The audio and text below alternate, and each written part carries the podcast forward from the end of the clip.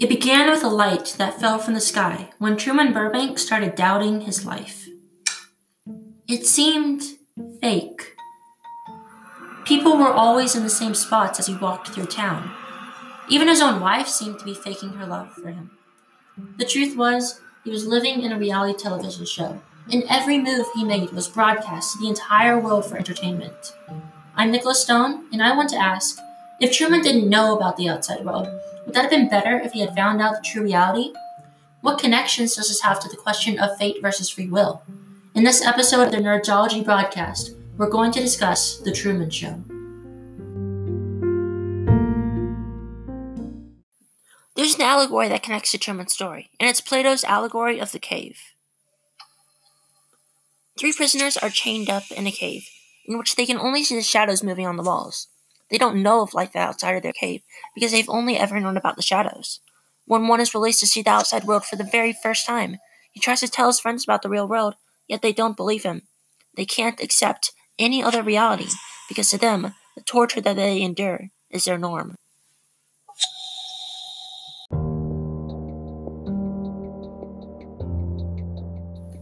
Similarly, the people working on The Truman Show worked to create a faux world for Truman, down to the most minute detail to create a false reality.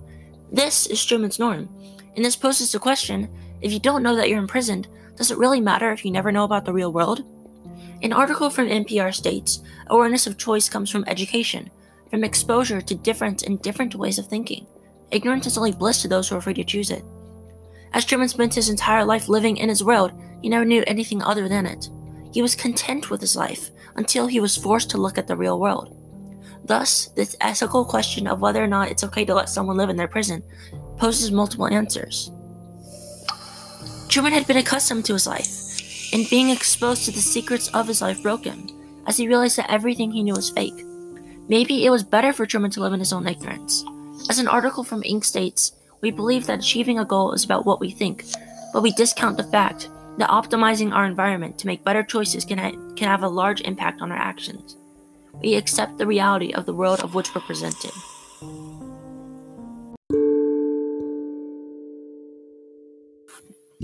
Fate versus free will. It's a classic Shakespearean enigma that questions Does a person really have control over their lives, or are they actually making choices that will lead them to an inevitable fate?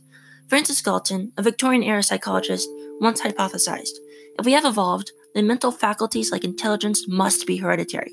But we use those faculties to make decisions, so our ability to choose our fate is not free, but depends on our biological inheritance.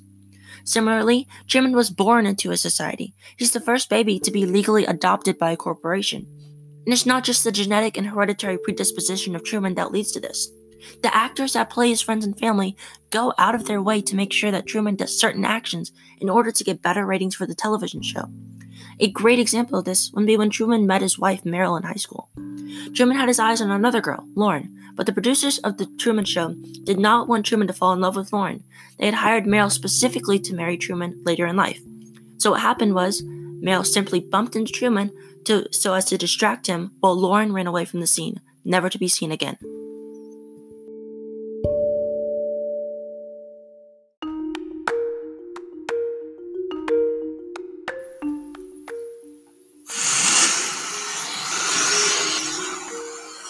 The scene where Truman tries to escape to Fiji to find Lauren, he was stopped by every obstacle possible. He was forced by environmental pressures to stay home. It was Truman's fate all along that he was simply tricked into believing that he had free will in that situation. The movie explains this, saying, while the world he inhabits is counterfeit, there's nothing fake about Truman himself. His reactions are genuine. Truman was simply fated to a life of being tugged around by his environment. What this seems to suggest is that our lives are guided by fate, but just like Truman, we want to believe that all of our actions are somehow our own.